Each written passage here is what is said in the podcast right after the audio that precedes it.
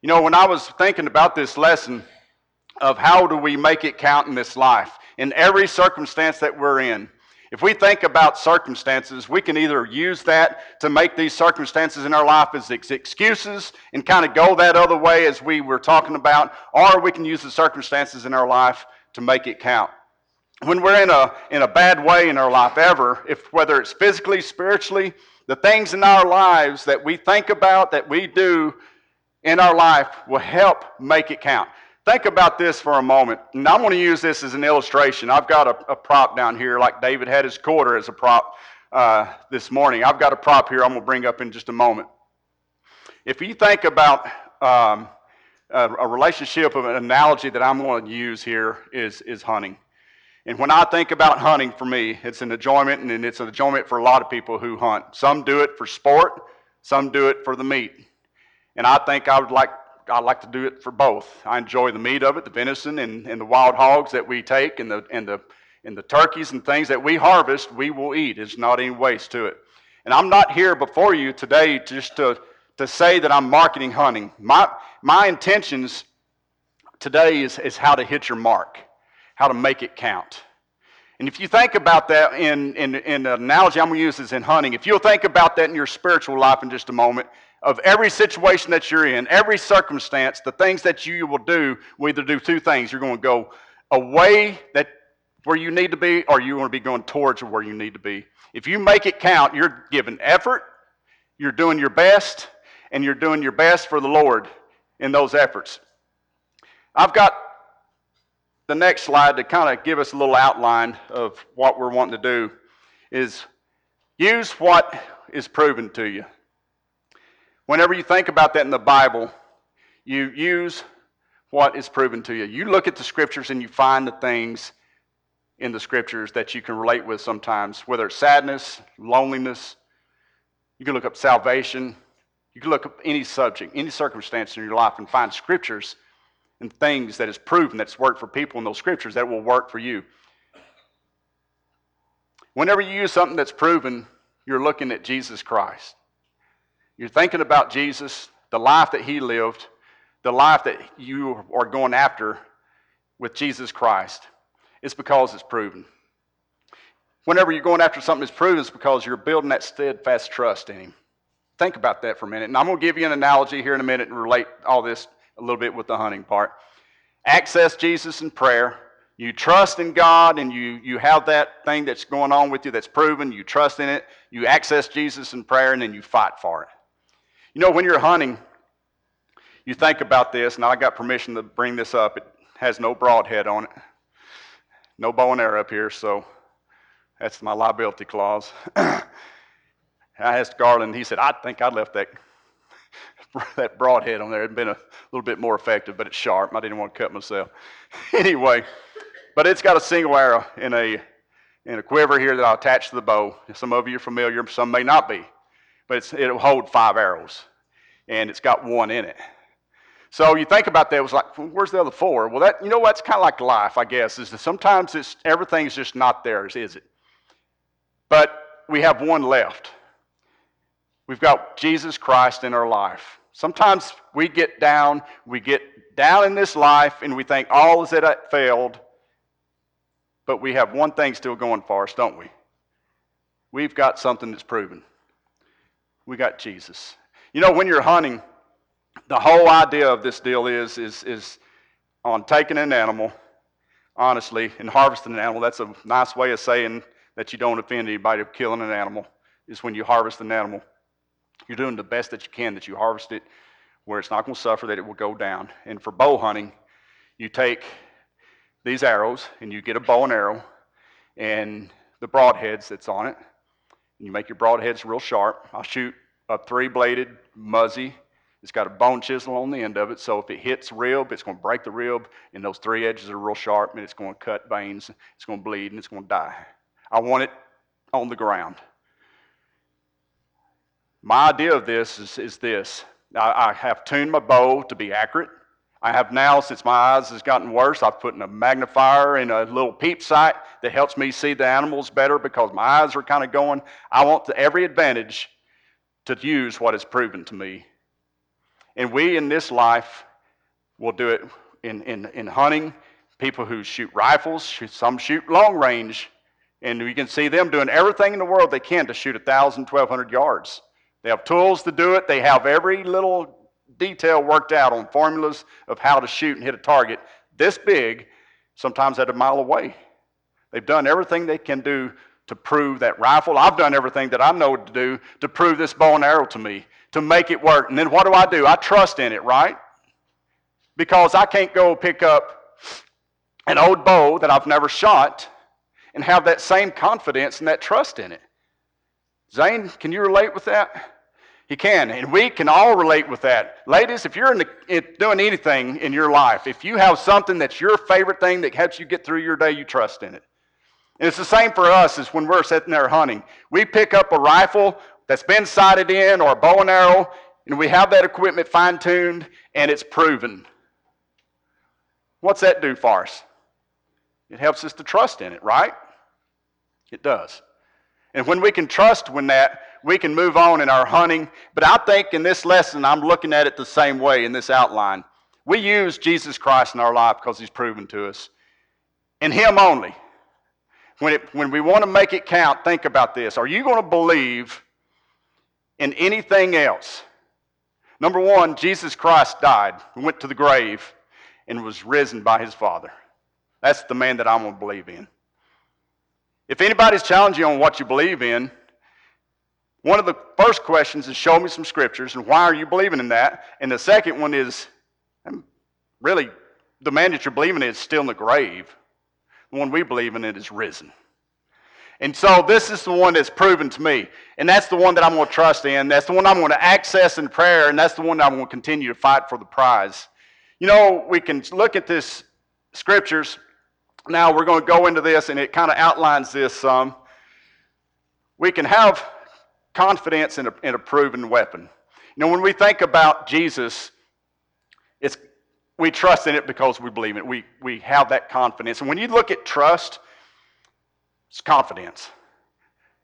It is confidence. If you think about the children of Israel a lot of times, and why they fought the wars the way they did, is when God had told them and had talked to them, and they trusted in God, and they had confidence in God. It's whenever they didn't obey Him and got away from that obedience and wasn't faithful and began not to have that trust because they wasn't being obedient to Him.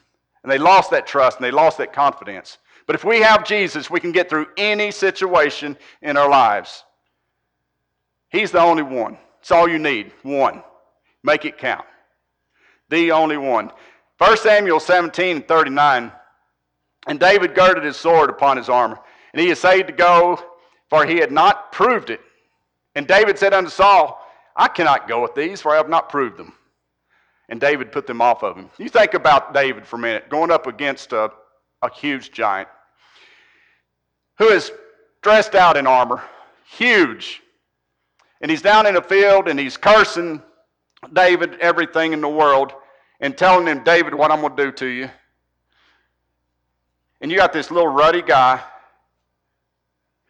who trusts completely in the Lord. And he's going to go fight this guy.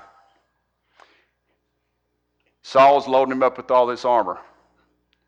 Think about this. This is this is man thinking.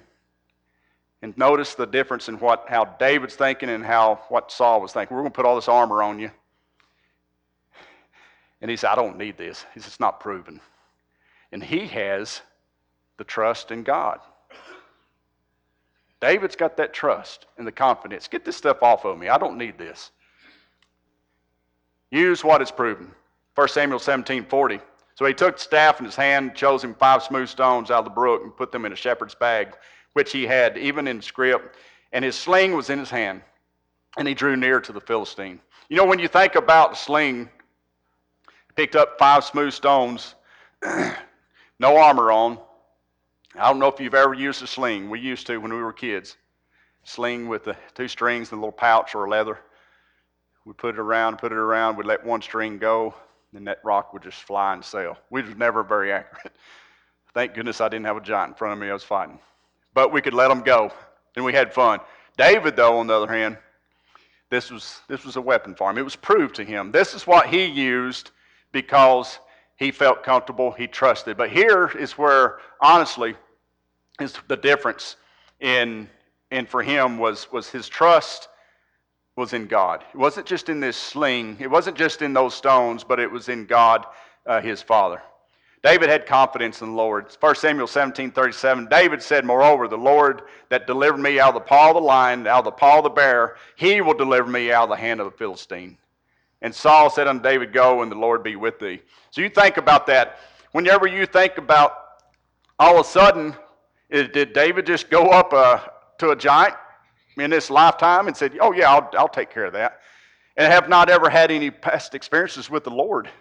He had already been proven with God, hasn't he? He had trusted God. He had confidence in God. You had all this times that he delivered me out of, out of the paw of, of a bear and of a lion. He had killed these animals already, and God was with him. God already had that relationship with David, and it was proven. So he had confidence in the Lord. Didn't all of a sudden just go up to a giant and say, I think I'm going to kill you with this sling and these stones, because that might have been a difficult situation. He had no proven already, did he, with that attitude? But he was already proven. He had that confidence.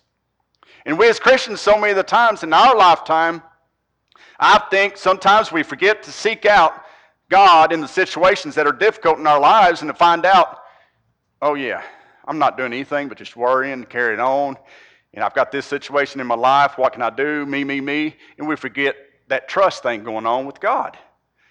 It's a confidence in it that, oh, yeah, I need to pray.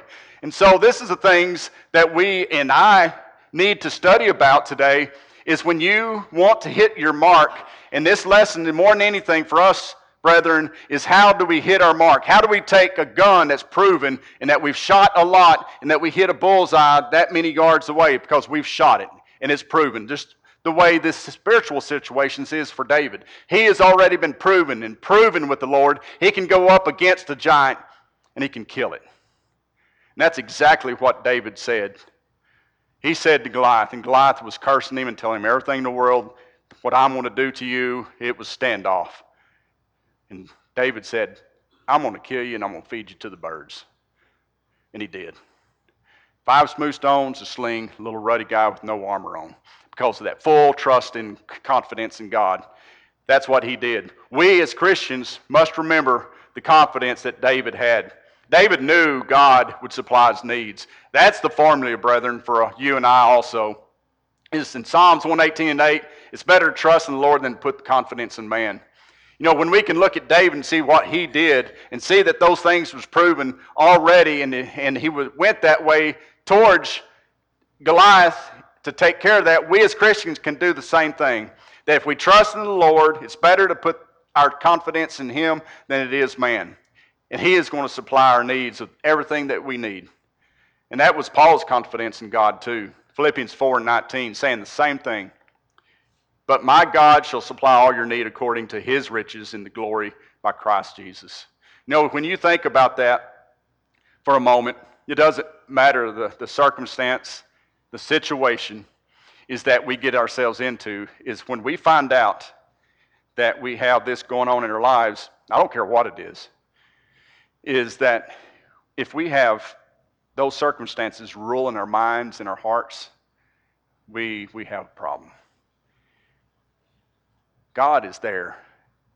Just like He has been all these years, He helped David. He's proven to us. We should trust in him. And we're going to start reading some scriptures here in a moment that we should go to him in prayer.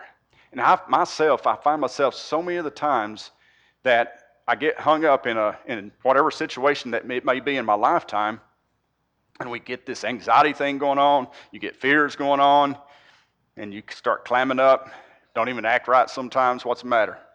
Well, this is going on. And we forget we forget about this confidence.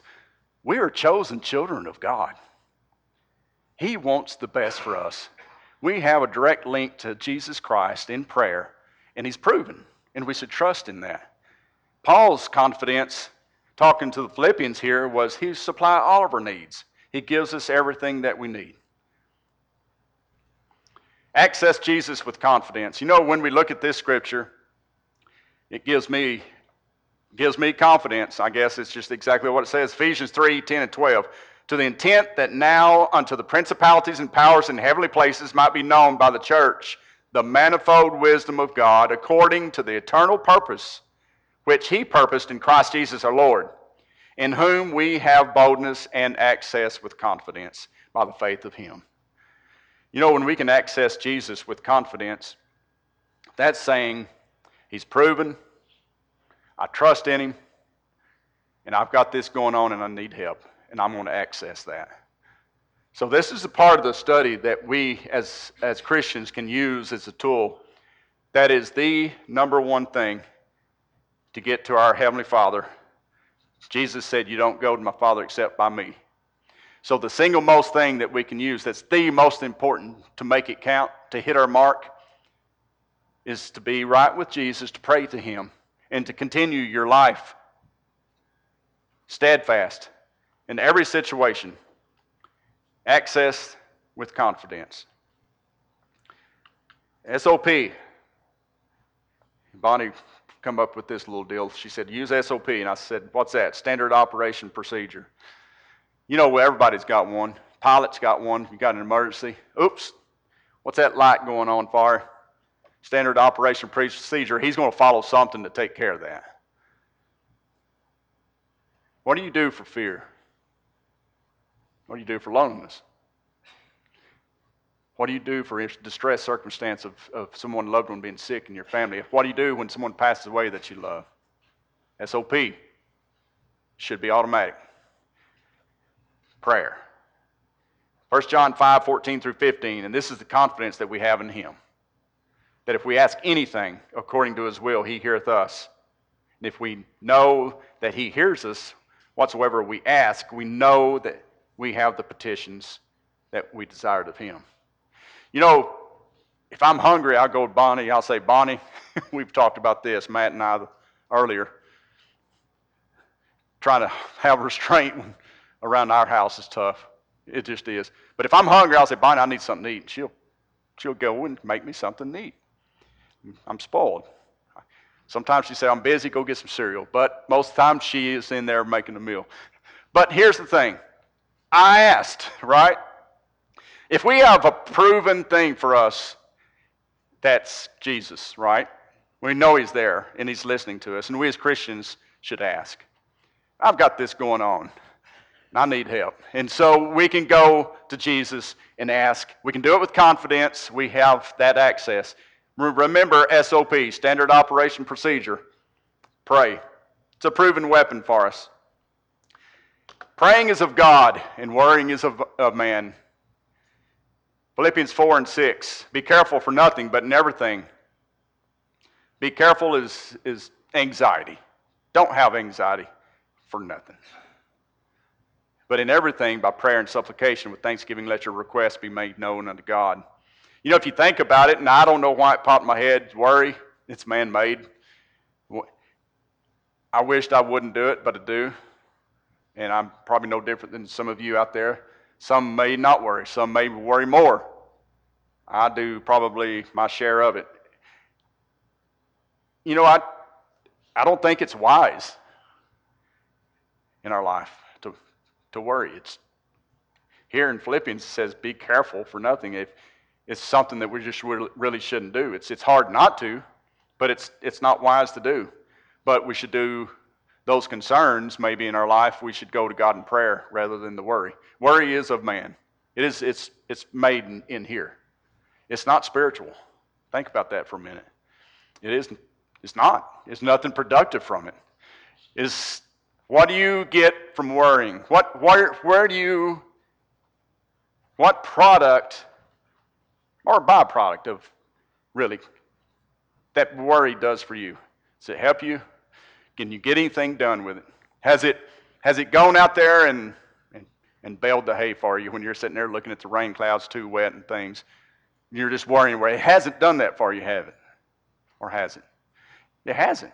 Everything that I worry about, when I get done and I fret and I'm all tore up in here, but still got that situation.